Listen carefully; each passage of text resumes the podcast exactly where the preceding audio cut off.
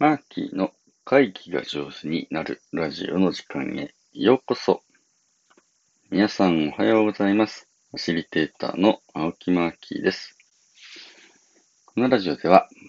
毎朝一テーマ10分で会議が上手になるコツを私、ファシリテーターの青木マーキーがお届けしております。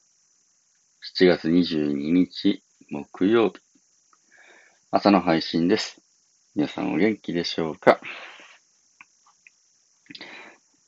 今日はですね、えー、っと、僕は小学校6年生になる息子と一緒にキャンプに行ってきます。あの、同級生とかね、えー、近所の子供たちと一緒。なので、まあ、キャンプのおじさんに行ってきますね。楽しみですね。あの、もう小学校最後の夏休みなんで、いっぱい遊んでほしいな、という気持ちです。あの、今回ね、海のキャンプなので、特に安全に気をつけ、えー、海だとね、海でこう、スイカ割りしたりとかですね、えー、魚捕まえたりとか、貝探したりとか、あいろいろできるかなというふうに楽しみにしております。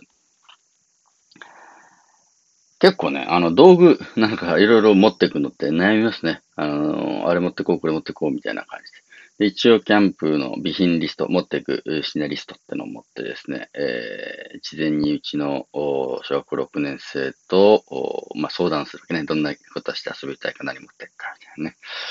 えー、まあ、この道具を揃える時点からキャンプが始まっていて、いろいろ行くわけ。で、行った先でもですね、結構、あの、子供たちは、特に予定を決めてないので、えー、何するっていうところですね、えー、話し合うわけです。あ、これ結構ね、僕好きなシーンだな。で、普段は、やっぱり、あの、なんだ、ゲーム機とか iPad とか結構あるので、そういったもので遊んでいる子たちが、そういうのも一切持ち込まない状態で丸2日間とかね、3日間過ごすと、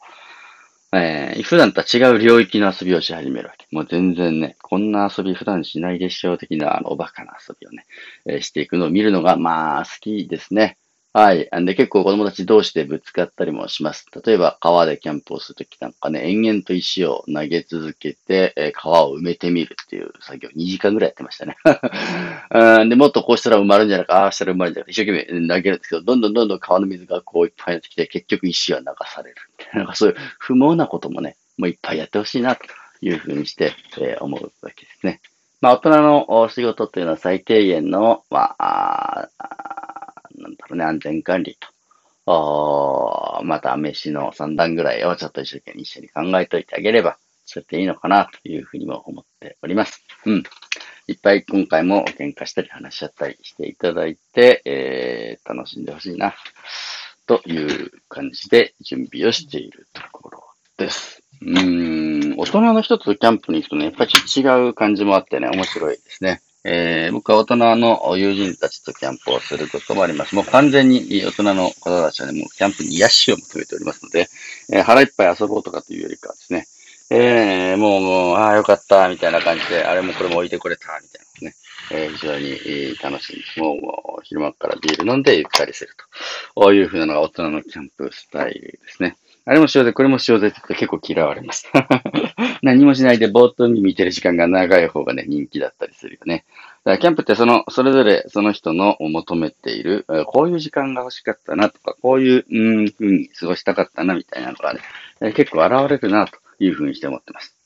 え隣でね、えー、キャンプをやってる人たちを見るともうむちゃむちゃおしゃれなんですね。もう見た目にもおしゃれを楽しみたいというキャンプの一家とかあるわけ。で、あ、そのテントかっこいいっすね、とか、その、その、あの、キャリアはどっから、どこで見つけてきたんですかとかね。あ、そんな渋い、あの、コットとかあるんですね、みたいなの、あの、道具をですね、えー、こう、収納するバッグ一つから大変こだわって楽しんで、お料理も見た目にね、えー、とっても喜べるような感じのキャンプをしてる人たちもいるの。その横で、全然もう質実合憲で、ほとんどブルーシート1枚ですかみたいな感じと、野営ですね、それみたいな感じのやつで、なるべく荷物を少なくして、こうミニマムで楽しんでる人もいる。まあ、キャンプほんと人それぞれだなと思ってね、グランピングみたいなやつなんですね。もう超お金、えー、かけてもいいから豪華な、あの、セットされた、えー、場所で快適なあ野外の、おまあ、キャンプ生活というかな、を楽しみたい。みたいなあ人もいるし、えー、面白いんですけれど、なるべく一人でいたいと。あのー、ソロですね。今結構増えてるんじゃないかなと思うんですけど、ソロキャンプね。えー、あの、こんにちはとかこちらが声かけるのもね、あの、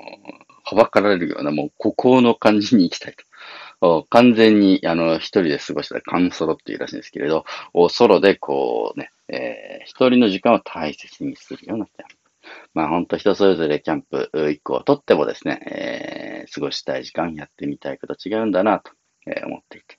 それすごく大事だな。あの、自分がやっぱりやってみたいことができる。そういう自由度があるのはね、今、キャンプブームの、まあ、一つのしつけになったんじゃないかなと思います。みんなもっと過ごしたいように過ごせるといいなと。で、それが、なんだろう、自分の手元でいろいろいじりやすいのはキャンプという形式なんだろうなというふうにして思います。まあ、旅館に行って、えー、ね、えー、やると、その旅館のスケジュールとかね、お食事の時間とか、あお風呂はこうなってますみたいなので、一応それに自分が従っていくっていうのが、こう、基本的な、その、お宿にお泊まりさせていただくパターンですけれど、キャンプってのは自分でどう、どこにこう泊まるか、テントをどの位置に張るか、みたいな感じのところからですね、えー、自分の判断できるものが多い。結構これってやっぱり鍛えられるし、まあ、楽しいし、話し合う要素がいっぱいあってね、えー野外でいっぱい遊んでる子、で、キャンプとか、あの、回数重ねてる子って話し合いも結構上手だったりしますね。えー、いろんな、あ不確定要素のある中で生き延びようとするのでね。うん、結構面白いなというふうにして思っています。まあそんなキャンプにこれから行っていきますというお話で、えー、ありました。あの、皆さんもね、夏、